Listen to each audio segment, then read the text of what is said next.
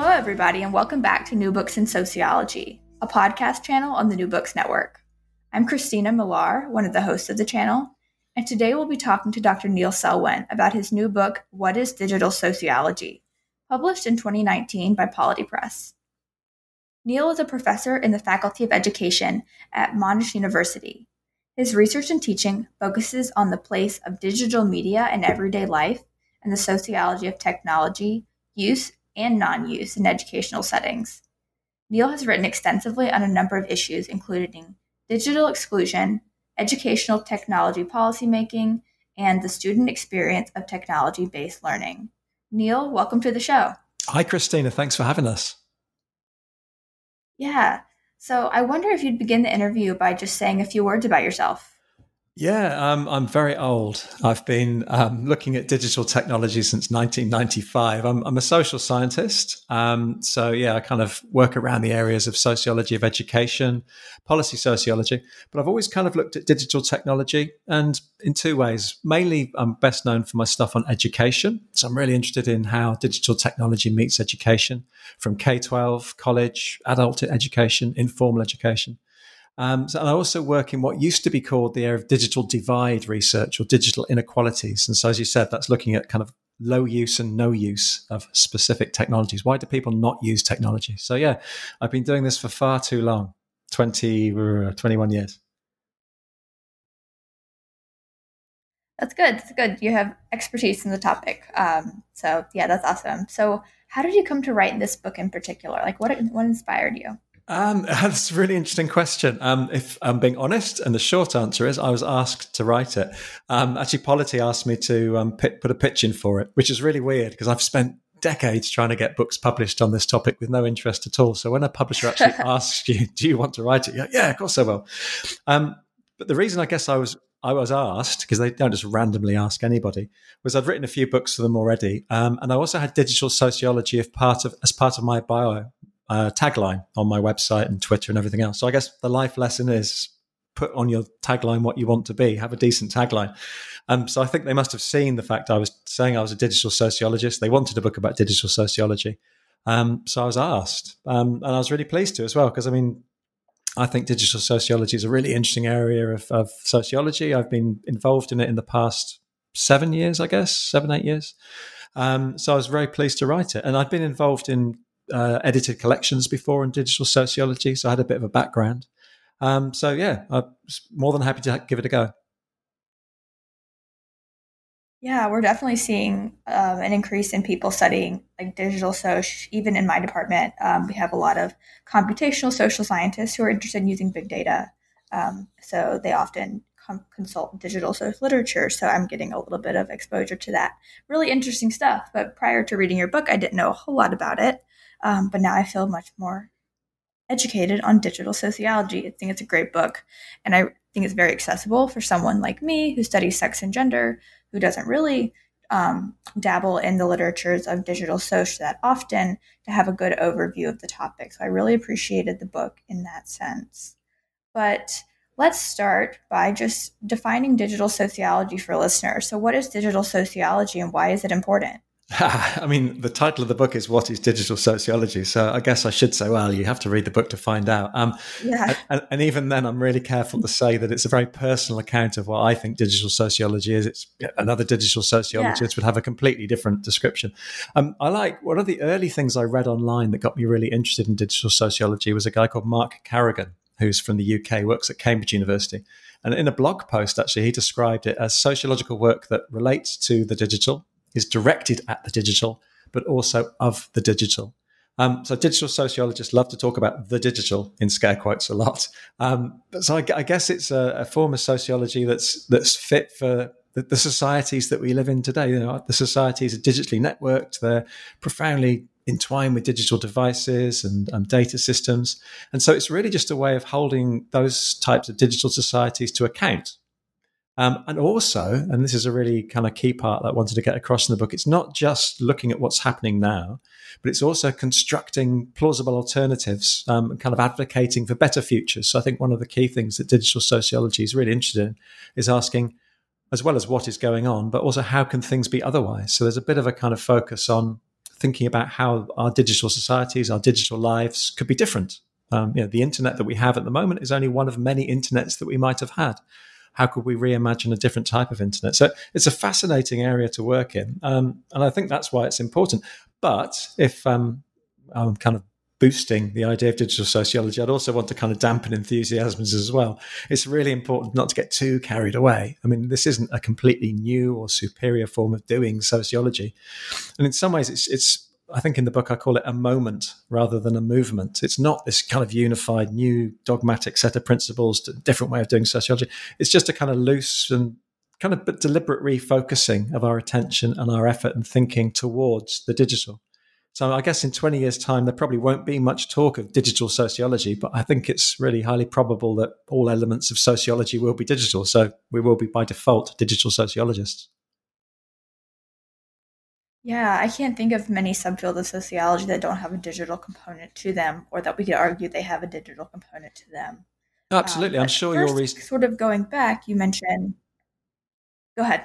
So I was, I was just going to say in response to that, absolutely, your research, I'm sure, is digital. I'm sure when you've looked at kind of gender and feminism, women, women's studies, I mean, the digital is there, and digital sociologists are not claiming that they have some kind of amazing insight into things that other sociologists don't. It's just that we're kind of probably start with questions about the digital and don't take it for granted. Yeah. Yeah, absolutely. I think it's, like I said, increasingly important. Um, so, how did classical sociology lay the foundation for digital sociology? I think that's an important question. Like, how did we get here? Yeah, absolutely. And I was very keen in the book to kind of emphasize this because I was talking to older colleagues, um, much more experienced sociologists than me, and I often found they had a really adverse reaction to the idea of digital sociology. They'd r- raise their eyebrows and kind of say, Oh, we've been doing this for a long time. This is not a new thing. And they kind of distrusted it. And I think, as I said before, I'm trying to get across that this isn't a new type of sociology that's somehow better. There's nothing, you know, we've been asking the same questions for centuries so if my, one of my colleagues says, "Oh, surely Marx or you know Deleuze or Foucault addressed all this year, decades ago," the answer is yes, they did. And digital sociology is a continuation um, of all these traditions. So it's just another kind of phase in in sociology. And so in that respect, classical sociology is a brilliant place to start. And I think digital sociology is a great excuse to look at familiar social theory with fresh eyes. Um, so I think in the book we, we argue that a lot of late 19th century sociology emerged emerged in response to you know industrial era, the rise of science over religion. So people like Marx or Weber were talking a lot about technology in society. So it makes sense to kind of look back to those ideas. And also in the book, I had fun looking back through the, the 20th century of kind of um, 20th century theorists who have kind of become a little bit forgotten, but I think are really crucial. Um, so people like Lewis Mumford talking about technics and the mega machine of the car-based society is fascinating, or Jacques Ellul, um, who's one of the great kind of technological pessimists, really relevant to today. And even if you move forward to the kind of 60s and 70s and 80s, people like Foucault and his writing on the panopticon is still used a lot when we talk about uh, digital surveillance. And Gilles Deleuze has an amazing four page essay on the societies of control, which is widely used now when people talk about algorithms and AI and database machines. So all of these things are really, really important in, in making sense of kind of contemporary digital sociology. And there's also heaps of other traditions in the past 40 years. I mean, you were talking about your work in, in kind of feminist studies. There's a great tradition of feminist technology studies. The second wave and third wave feminists um, had so much to say about technology and inequality and injustice and um, I'm really interested in STS, Science and Technology Studies, which you know for 40 years has been really provocatively analysing the developments of innovations and technologies, and even people like uh, Manuel Castells and Daniel Bell, the people that were writing about the information society in the 70s and 80s. All that stuff is really, really useful. There's heaps of stuff that digital sociologists can build on. And I think one of the things I wanted to get across in the book is digital sociology really respects and utilizes the heritage of these other sociologies. Yeah, for sure. We had um, uh, a sociologist by the name of Renee Almeling come to Indiana recently, and she does a lot in digital uh, or science and technology studies mm. and gender and sexuality. So that's one of the most recent places I've seen these two worlds collide um, in my own research. But can you tell us a little bit more about the three lines of distinctiveness in digital sociology that you bring up in the book?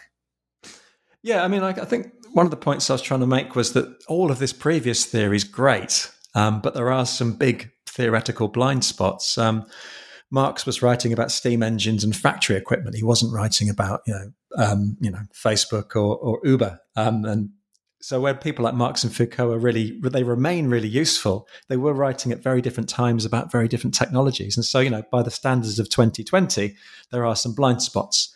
Um, classical theory in the 20th century tradition doesn't have much to say about how technologies are intertwined with race and sexuality and discipline, disability and intersections they can't really tell us much about the rise of you know GAFA, Google, Amazon, Facebook, and Apple, or the attention economy.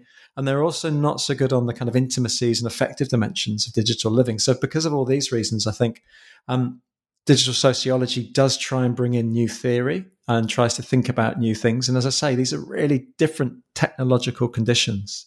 Um, even from 20 years ago, even from 10 years ago. We've got billions of digital devices that are being used around the world, billions of other devices that we don't know anything about. You know, the Internet of Things is something a really big topic in digital sociology at the moment. And that's talking about billions of sensors that are just embedded into everyday life, into your fridge, into your workplace, into, into the street.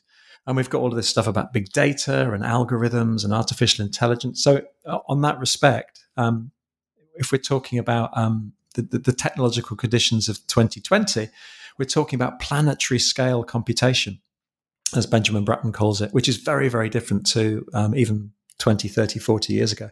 So, because of that, I think um, digital sociology does try and use new theory and also tries to engage with technology on its own terms. So, digital sociologists are really interested in um, digitally born methods using um, software coding and, and, looking for data and big data and all sorts of other kind of ways of doing research and asking questions that are not just using questionnaires and interviews and observations, but are actually um, coded and software based themselves. So in that respect, it's I think it's it is distinctive, it is new, but it is also asking very familiar questions.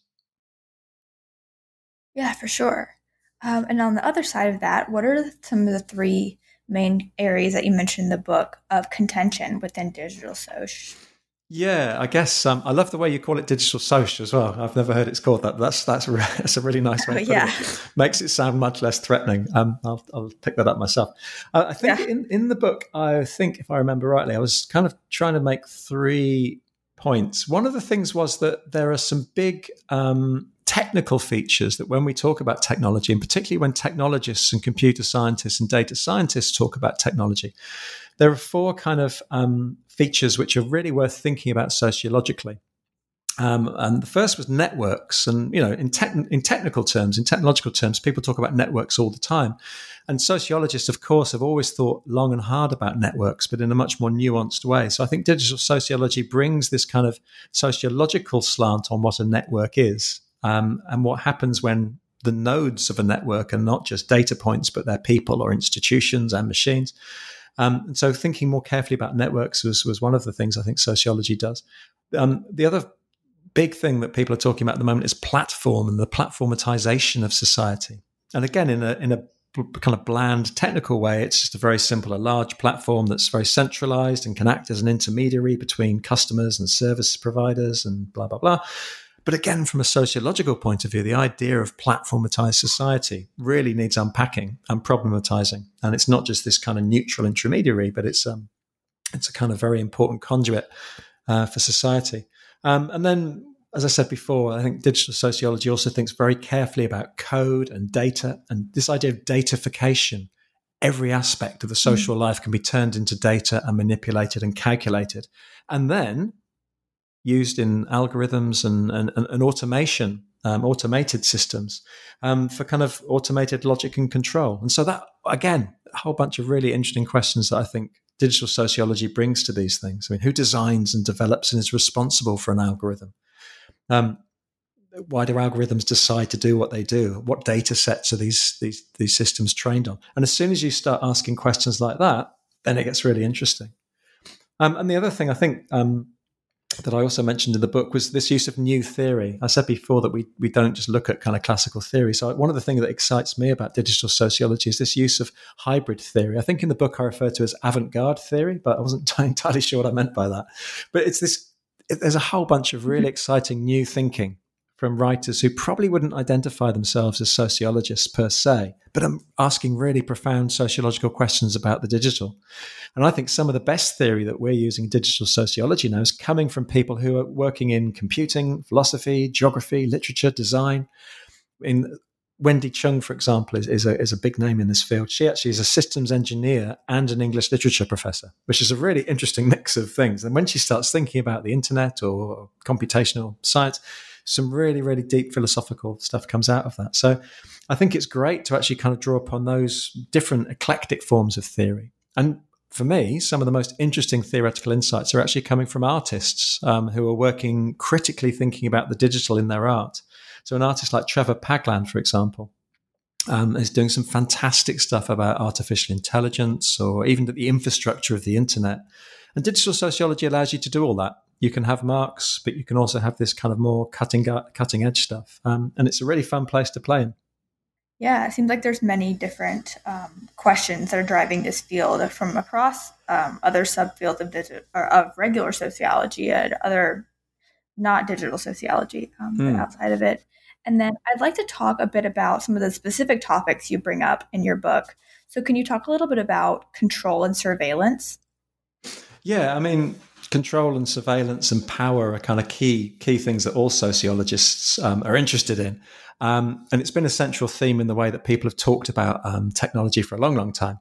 So, as I think, as I said before, the classic analysis would look at yeah, kind of Foucauldian, and particularly the idea of the panopticon the idea that you know technology is used to monitor us, monitor our bodies, and self-regulation, and this aut- automatic functioning of power, how that takes place through through the technologies that we use, which you know still holds today for lots of things. But what's interesting when we start bringing other theoretical concerns in, and I think in the book we talk about post-Foucauldian uh, surveillance um, theory. This shift away from kind of architectural forms of surveillance to um, what people call infrastructural forms of surveillance. And then it gets really, really interesting because we're not talking about the direct watching of bodies. It's not that your webcam is spying on you um, 24 7, but it's the remote watching of, of kind of other data entities, other data bodies. Um, and th- this brings us into this area of dataveillance, how the data that's generated from your technology use and about you through technology is now used to kind of as a form of surveillance. And so this is where the Deleuze, that, that four page essay I wrote, um, that four page essay I mentioned earlier comes in. His work on control society is really interesting here because he, he talks about um, dividuals rather than individuals, which are kind of representations of the individual now being used to kind of control us. And if you think about data profiles or data doubles, as they're sometimes called, that's kind of how surveillance and monitoring and power is now exercised on the web. You are only as good as, as an academic as your profile says you are. Regardless of how nice you are to your students right. or what a great colleague you are, it's your Google H index and your Scholar citations and your altmetrics. And so, in that way, you're being kind of right, control and power is exercised through these kind of devisualized um, data doubles. And again, Deleuze talks about the idea that it's not a continuous system of watching, but it's more just checks and balances and you know kind of passwords and logins. And it's a fascinating way to think the way that power um, is, is, exercised through the digital in different ways. I mean, often the end results are exactly the same. You still work very hard as an academic, and certain individuals tend to do certain social groups tend to be advantaged over others but power is operating in a very kind of subtly different way. And that's fascinating. So I think control and surveillance is a really interesting area to explore in digital sociology. Yeah, and I like how in connecting back with like previous theory that you really connect with Foucault here, um, and in talking about like the panopticon and the controlled surveillance. I think that's key. Um, how about fragmentation of work, exploitation versus empowerment? How, how does that um, fit in with digital sociology? Yeah, I mean, I think one of the things we looked at in the book was this idea of work and labor and, and digital labor. Um, and, and, just one of the interesting things that comes out of that work, um, sorry, that, that, that area of research, is the idea that clearly um, we now work with digital technologies and we work through digital technologies. And I'm really interested in the area of, the area of digital labor, and we might, I guess, we might talk about that more in a minute. But one of the interesting things about any form of working online is from a sociological point of view, you can say, well, it's classic exploitation and you know, labor process theory, and there's clearly kind of workers are being subjugated and work is being intensified, and you know, there's exploitation going on. But when you often talk to people who work through technologies, they say, "Well, it's really good. It really works for me." And there's this kind of um, kind of double bind where individuals think the technology is working for them, but on the other hand, there are all sorts of kind of broader um, inequalities coming downstream. And there's a, a, soci- a, digital sociologist called Kylie Jarrett who's done a lot of work on, on uh, domestic labor, but also digital domestic labor. And she points to this kind of um, this duality between people thinking or actually feeling that they're being empowered through their technology use. It makes life easier. Um, but on the other hand, there are kind of more structural inequalities. And, and, it's not to say then that digital technology is inherently exploitative um, in terms of work. There is, we have to be more subtle about that. Why does why do people think it empowers them? At the same time, it's clearly not empowering them. I mean, it's great that we're doing this podcast via a, a platform and we've got online recording and digital technologies making this happen, but you've put a huge amount of work into actually setting all this up behind the scenes. There's lots of invisible labor and repair work and everything else um, that kind of gets brushed aside. And so, one of the interesting things from the digital labor literature is this idea of um, non labor or freebour, like work you do for free that you don't even count as work. Um, uh, Trebor Scholz describes a lot of digital labor as it doesn't even smell, taste, or look or feel like labor at all. But it is. So, it's fascinating. So, again, digital sociology allows us to unpack um, all, all of that, which I find fascinating. Yeah, it reminds me of how um, some people view like social media work as like a lesser form of work because oh, you're just going on social media and posting things. Like, how does that work? I do that for fun, but it's it's social media marketing. Like, it's definitely work. So yeah, there is that tension between like what is work in terms of um, what we do online and how we um, interact with these technologies. And then going on off of that, I'm really interested in hearing you talk about algorithms because this is an area that I'm not very familiar with. Um, so they're seemingly impersonal, but they're not truly impersonal. They've been created by humans. So talk to us about algorithms. Yeah, I guess we're living in an algorithmic society. So again, um, I was talking about how digital sociology takes a ton of technical things and then puts a sociological slant on them. So in a kind of broad, bland technological sense, an algorithm is just a programmed sequence of rules. It's just a logic, uh, and the machine follows the logic. So it's very easy to say, well, you know, the algorithm has decided this, and we give the algorithm agency. But algorithms don't come down from the sky; they don't come down from God. They've been set down by somebody. They've been written by somebody. So if these are rules and logics, the key question to ask is, well, whose rules are they? Whose logics are they? So we're trying to move away from this idea of the algorithm being this impersonal, neutral thing that um, you know isn't based around um, kind of human decisions, but also human frailties. Um, somebody has programmed that algorithm. Somebody has also decided to kind of cede control and responsibility to an algorithm. You know, just saying the computer says no. There's a whole bunch of questions we should be asking there about why we've reached a situation where we're happy to kind of devolve responsibility and power to the algorithm. So again, I guess sociologists are really interested in asking whose interest does the algorithm work, who's what does the algorithm overprivilege or underreport? And we know that these algorithms are not perfect. They, they, there are biases and errors that are inbuilt into most automated systems, most algorithmic systems. And the most stark example that would have hit the press over the past few years is the training of um, algorithms from most of the big platforms on facial data sets, trying to work out facial recognition and other types of, of um, automation. And it massively either under uh, recognizes people of color or grossly mislabels or attributes um, people of color. I mean, there was the, the Google Images um, uh, project a few years back. And one of the uses of the, the, the, the, facial recognition data set was it was misattributing people of color as gorillas, for example. And this hit the press and was, how on earth can we have these racist systems? And it's, well, it's not necessarily the, the data that's racist, but it's everything beneath it. It's the assumptions that were made when the algorithms were, were programmed. It was the assumptions that were made when the data sets were labeled. It was the assumptions that were made when they only trained these systems on mainly white male photographs, etc. And you can see how these biases get inbuilt. So these algorithms are not divorced from society. They're not somehow neutral or impersonal. They're very, very human. And because of that, they're very, very flawed. And again, digital sociology just moves us beyond thinking, oh, I wonder why the system's done that. Isn't that a technical oddity? To this is a big social problem. or a big social issue.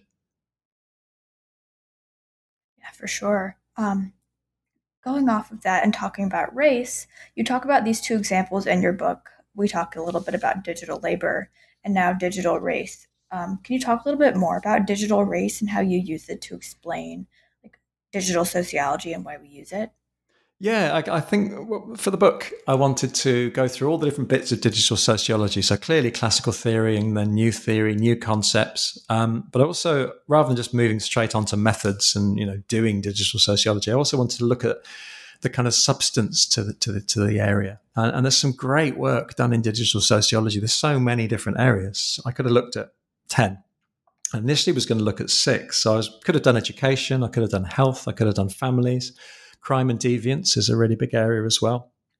But I kind of focused on two um, areas in the book digital labor, just as an example, because I think what we were talking about before was fascinating in terms of you know, working as an influencer, for example, or gig worker um, or micro work. Um, there's all sorts of different new forms of labor that are attached to um, the digital. And I was beginning to do projects on digital labor. So I wanted to kind of just do a bit of homework and double up. And that's another tip. Whenever I write a book, I'm always got another kind of reason for doing it. And I was having to do literature reviews on digital labor anyway. So I thought I'd kill two birds with one stone. But the other thing I wanted to look at was something either gender or race or disability or intersectionality. Um, and I hadn't really engaged much with the digital race literature, but it was kept coming up on my timeline again and again and again from particularly from uh, North American scholars that I follow. I just thought that'd be really interesting to also have a section in the book on the digital race literature because I don't know much about it, so it'd be a great ex- uh, excuse to kind of teach myself stuff. And it's a big, I think it's one of the big kind of um, leading areas that digital sociology is really pushing forward on, and it's fascinating. Um, normally when we talk about race and technology, um, and this is from my digital divide days, we'd always try and look at how there were um, race based and ethnicity based differences in digital access or digital use or digital agency. But the trouble with all of that is that, um, as kind of critical race scholars say, race is not a variable, race is a social construction. So, just to say, isn't it interesting that certain um, racial groups have different access to the internet or have different um, outcomes from using the internet is to miss the kind of melange of um, the way that um, race is being socially constructed and deconstructed online. So, the really interesting areas of digital sociology are those that look at race and online interactions, for example. Um, there's been a huge literature over a long period about how the racialized, the racialized nature of digital media, um, you know, the way that kind of um, the visual misrepresentation of race, for example, on websites was something during the 90s. And that's moved on now to look at the kind of the, the, the kind of the consequences of people's online interactions. And so just talking about algorithmic viability. Um, previously, I was talking about the discrimination that's baked into AI systems and, and algorithmic systems. There's some really powerful digital sociology work looking at that. Is, is facial recognition racist? Oh, and if so, why? And the other really interesting area of digital race research, which we focus on in the book, is this idea of how there's a kind of digital reformations of collective identity. Um, so it's looking at the changing nature of collecting identity and collective formation and resistance through particularly social media. So there's a huge literature now on Black Twitter, the use of Twitter by um, Black communities, particularly North American Black communities, um, as a form of activism, as a form of entertainment, as a form of interaction. And so, looking at kind of hashtag activism, which is sometimes dismissed, um, but things like Black Lives Matter, for example, has been a huge kind of social change over the past five years, which is profoundly digital. But then you can also flip it over, and you can see you know, the rise of kind of white nationalism and right right supremacist um, kind of online activism as well. So race is being fought out in very interesting ways um, on, on digital platforms. Um, and it's, it's, a fascinating area of literature to look at as an example of what digital sociology could do. I could have easily done something on gender or um, disability or a whole bunch of other stuff. Um, but race seems to be something that the digital sociologists are, are kind of really pushing forward. Yeah, I really like that section of the book where you talk about both digital labor and digital race because it really it was a good application part of the book like okay this is how we use digital sociology in looking at cases of race and labor. So it was good to like put it into practice um, for me. Thank and you. then can you talk about um, some of the key methods that are used in digital sociology? Um, so for example big data how sociologists use it. You talk about thick data. Just what are some of the key methodologies Yeah, well, this is kind of where it all started, really. So I think the first time digital sociology was mentioned in anger was, I think, 20, 2009, 2008 by a guy called Jonathan Wynn. And he was writing about digital methods, basically, how we can use digital methods as sociologists. And it's kind of seen to be this is most people's understanding of, of, of, digital sociology. You mentioned before about the computational social scientists that you're working with. Um, so it's an important area. Um, two things there, then I guess big data or thick data. Um, there's been a big interest in big data, and again, in a technical sense, it's just very dry. It's you know computerized processing of massive sets of digital information. You know, we're talking tens of thousands, tens of millions of uh, bits of, um, of, of of data.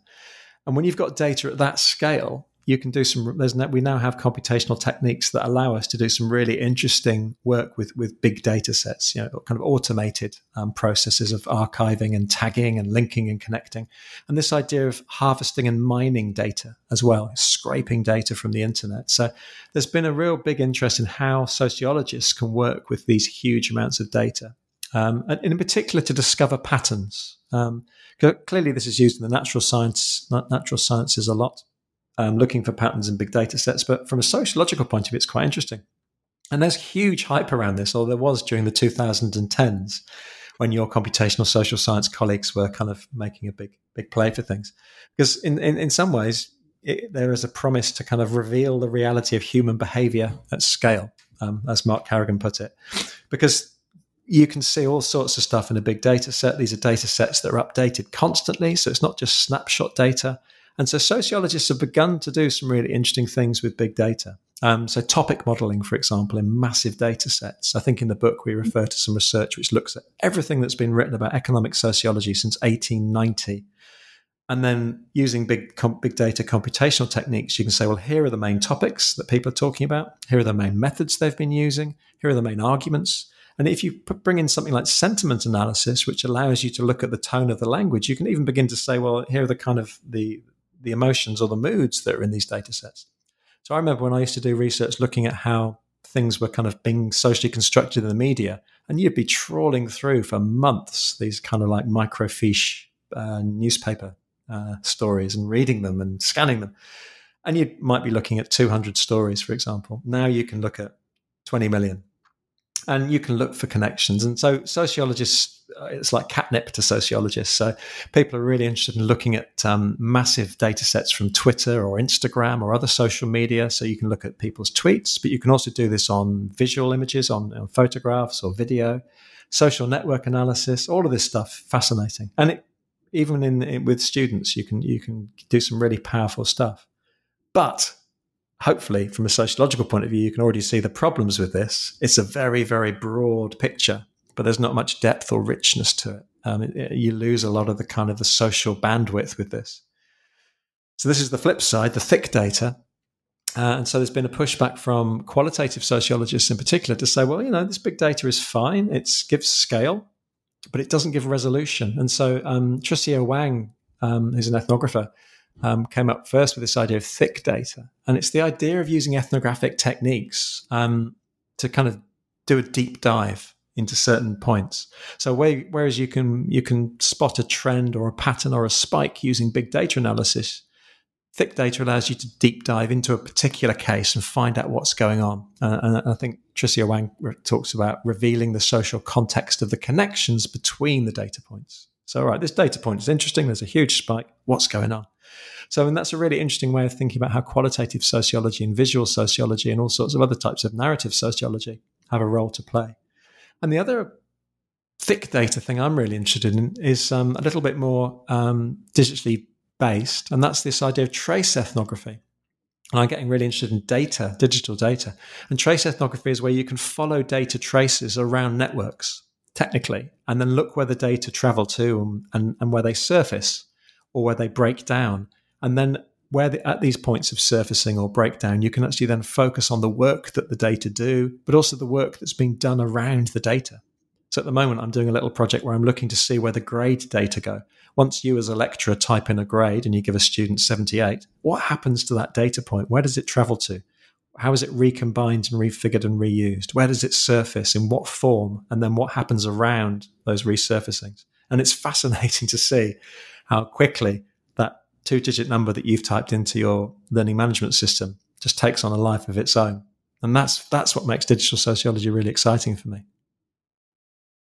Yeah, that is really, really cool. I didn't even think about it that way. I did read a piece recently talk about how we could use trace data, um, like from our phones and that sort of thing, to look at behavior and how that's like a really great way to look at behavior because it's not mediated through like someone telling us about their behavior. They could be, you know, social desirability saying something different. If we look at their actual behaviors on their phones, this is like a really good way to to get at some of the larger patterns of social behavior, especially in terms of how people are interacting with their phones, their TVs, that sort of thing. But this is, uh, you're right, you're definitely right. But this is the seduction of data because you're referring to their actual behavior. Um, it's not necessarily their actual behavior. Um, it's really interesting when you start looking at the, the, what data can tell you and what data doesn't tell you. And again, it's coming back to what I was saying before about this idea of the dividual rather than the individual. Your phone will tell you partially what um, certain things like where you've been or what who you've connected to, but it can't really tell you what was going on around that. You may be second screening, for example, or third screening. You may have given you. So it's really interesting to see what this data can represent, but also what it reduces. And so I think a kind of certainly a, a kind of mixed methods approach using analog and digital methods is definitely the way forward. I would never trust digital data on its own. So in the trace ethnography example, what's interesting is we follow the data around. When it resurfaces, say, on the student report card, then we'll go and look at the student, you know, the, the, the, the, bit of the learning management system that's giving the student the grade. But then we'll interview and observe and talk to the people about, well, when this thing pops up and it says that you've only got a, you know, a, a distinction, what, what does that mean? How does that, how do you react to that? What do you do? And it's getting that kind of um, offline, those offline stories as well as the online stories, it's really, really important. So I'd always say mix things together. There's still a need for traditional kind of, you know, ethnography and traditional sociological methods where we do actually kind of interact with people and just hang around and not just take the data at kind of interface value. Yeah, for sure, and that's that's encouraging to me because I, I, tend to gravitate towards qualitative sociology. That we're not just getting rid of qualitative sociology and replacing it with like big data work. Um, or just large scale quantitative work. Like we still need both. Like they're both very important. Absolutely. Um, and I didn't even think about the part about how if we even see someone was like looking up something on their phone, like why were they looking it up? It's not just maybe they were interested, maybe their friend was looking it up for them, but we can't tell that from just the data points. So I that's that's a good insight that I didn't mm. think about. Um, and this is sort of going off of this conversation we're having, what are some of the major ethical issues related to digital sociology? I'm, I'm glad you asked that question because I didn't write about that in the book, but it's a key thing I should have written about. So I'm glad you picked me up on that. Um, yes, there are clearly ethical. And I think actually, in a way, research ethics is a really great example. Uh, in a way, of how traditional academic disciplines are slow to respond to the digital. Um, digital research is clearly a different kind of space to be working in. It's a different kind of space to be researching in. And I think the main ethical concerns that we usually have are, are the same, you know, do no harm, but the digital harms require a bit more thinking about. Um, it's not just business as usual. Um, uh, I guess if you think about the, the, the perennial research topics that your students might come along with that they're interested in doing for their projects, um, you know, why can't I just scrape all the social media posts off Facebook from my friends as data? You know, why can't I hang around Reddit forums to see what people say? And on the face of it, you think, oh, there's no reason at all. It's publicly, you know, maybe made publicly available. But these issues of kind of informed consent or anonymity or right to withdraw, they're completely different in a networked digital environment. So you're right. It's there. There are big issue, ethical issues we need to think about. And when I, for anyone doing online research, I always recommend that they actually go to. Um, there's not necessarily a sociological um, organization. It's kind of like a, an interdisciplinary res- uh, association of internet researchers, AOIR. And they've been doing this work for 10 years and they've got some brilliant ethical guidelines. And actually, 2019, they brought out version 3.0 of their internet research ethical guidelines. And if you read through that, there's a bunch of stuff that you wouldn't necessarily have thought of, but is clearly really, really important in terms of ethics. Um, there's the usual stuff about what does it mean to be informed and, and, give informed consent. What happens when you put people's uh, social media posts online and they're traceable back? Do we anonymize them? Do we fictionalize them? Blah blah blah. The, reading through them recently, the two things that struck me from the from the new iteration of the ethics guidelines are two things I'd not really thought about very much. The first of all is the ethical considerations of when you mediate your research through third parties. So if you're generating data from Skype interviews, for example, you're making participants engage in the data economy and all the pernicious terms of service agreements and data harvesting things that these big platforms have. So you can't just kind of say, oh, we'll do an interview on this, that, or the other. There are some kind of other implications there about what you're getting your participants and yourselves into.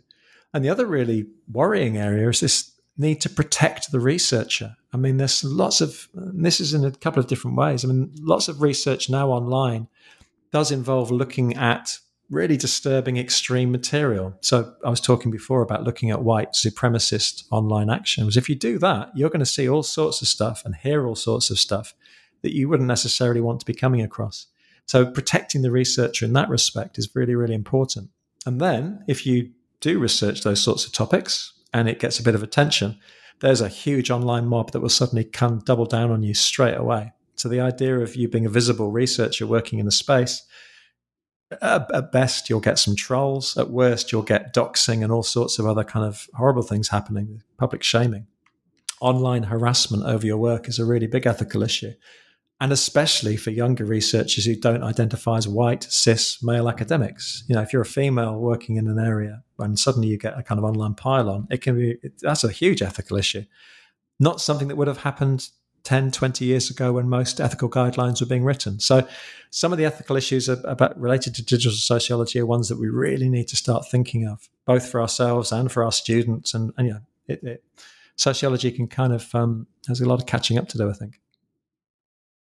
Yeah, those are all really incredibly important things, especially on the side of researchers, because like, like in our research methods class, like we often and rightly so focus on the participants, but in terms of doing research that is online and we have online presence and like for example we have websites we have twitters we have we're, we're very accessible it can be really problematic if we have if the raw the information gets into the wrong hands and that can happen and it happens like, so. For example, I research um, trans. Yeah, I research transgender identity, and that's very controversial to some people. So I have gotten mail, um, like email, being like, "You're doing this, and we don't need to be doing this, and like you're indoctrinated, and that sort of thing." So like, and that's not even like widespread. So yeah, I can definitely see how these issues can get out of hand if we don't look at the ethical um, issue like, before we start the digital sociology research. Absolutely. And it's so casual online as well. Um, I just wrote something really yeah. innocuous last year about climate change and, um, and technology. And, I, you know, I'm a middle aged white male professor. I got very, very limited um, hassle. But I was being accused of all sorts of stuff online of child abuse and all. Yeah, you, know, you suddenly thought, whoa! But because I re- because I researched this, I could look at it at a distance and not take it personally, and thought, well, this is just how people interact online. But I don't know. You, you have to have a very thick skin. So. Yeah, there's all sorts of stuff I think we need to talk about, and you know, as you say, students are kind of would be at the the kind of sharp end of this. So people are on it, but yeah. not necessarily um, sociologists. So definitely have a look at the Association of Internet Research uh, if you want to have a heads up. But we should have a sociological version of that as well.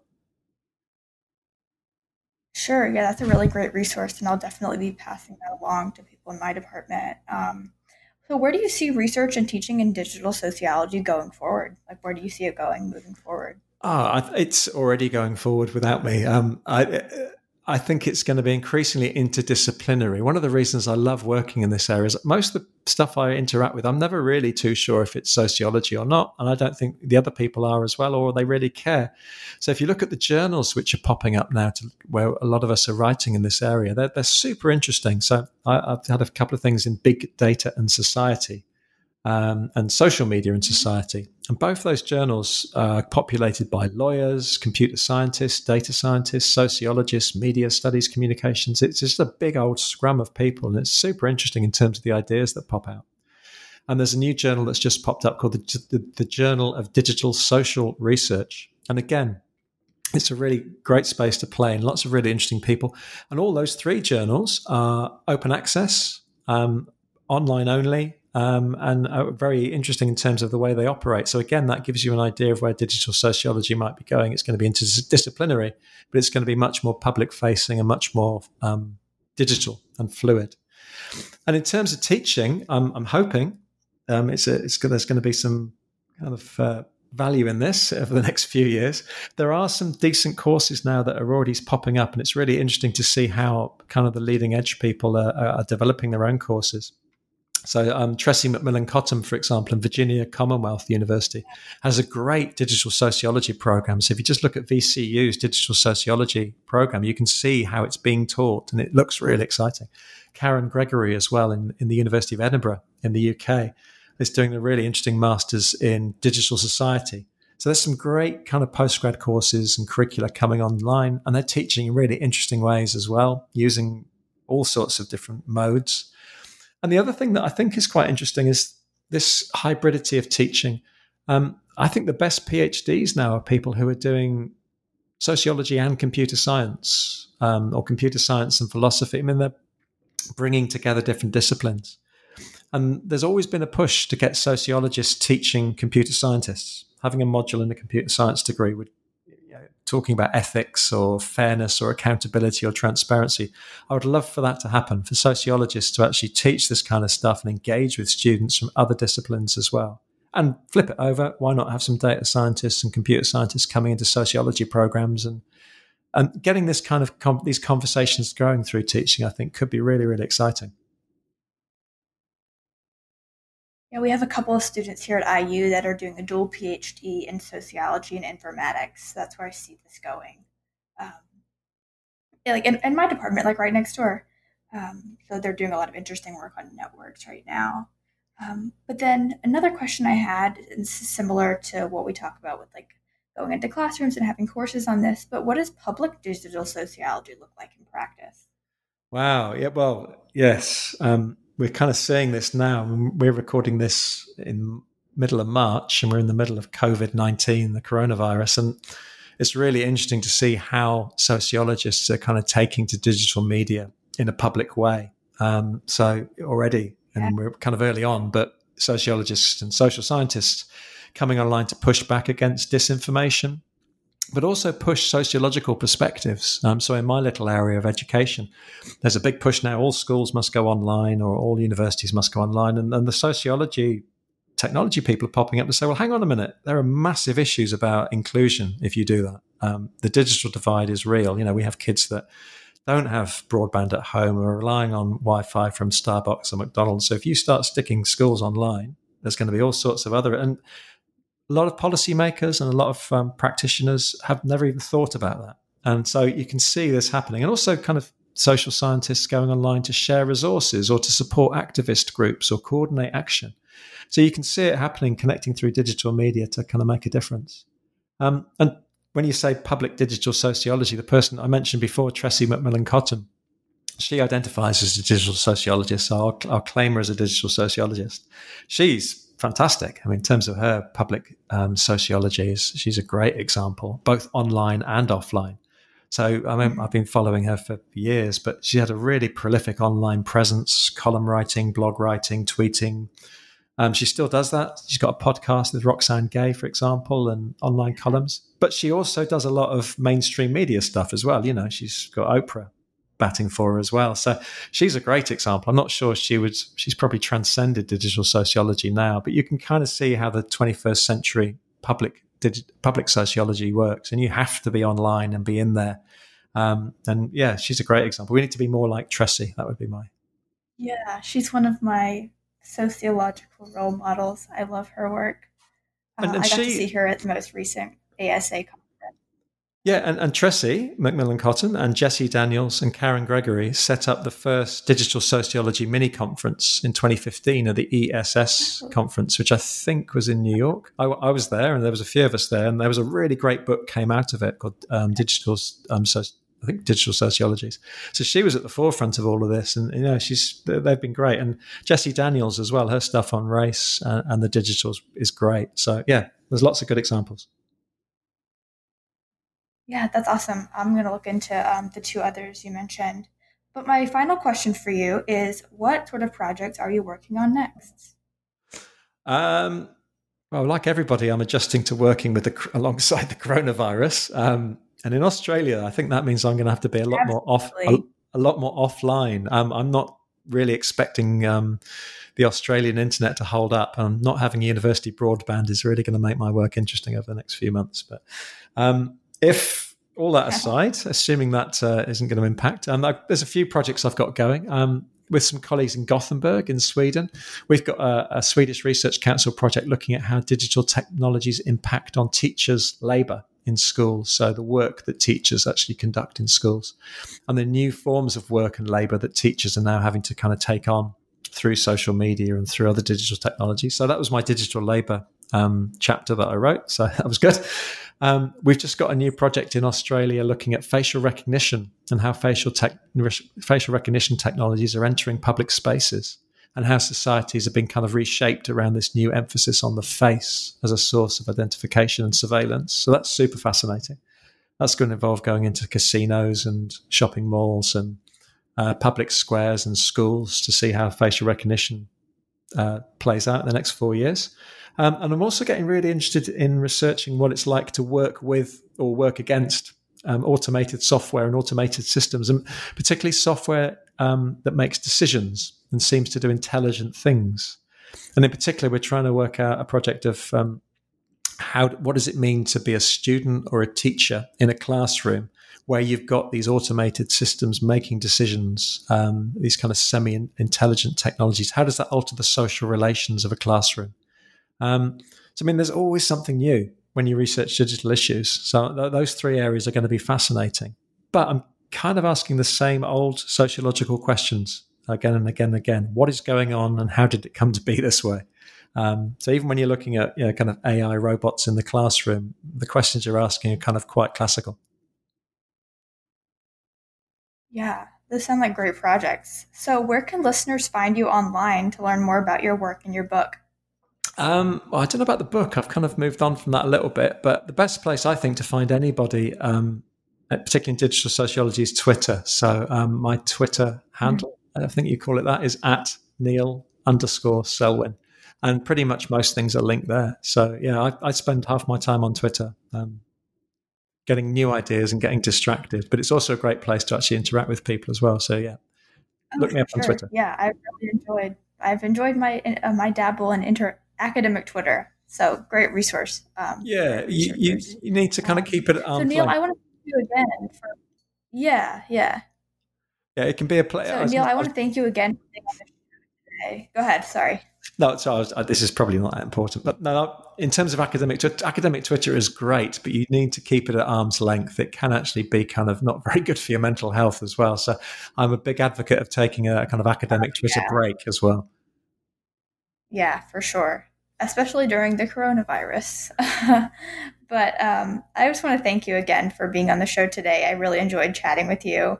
Um, take care. Thanks ever so much for doing this. I appreciate the work that it takes. So, no, it's been great. Thanks a lot.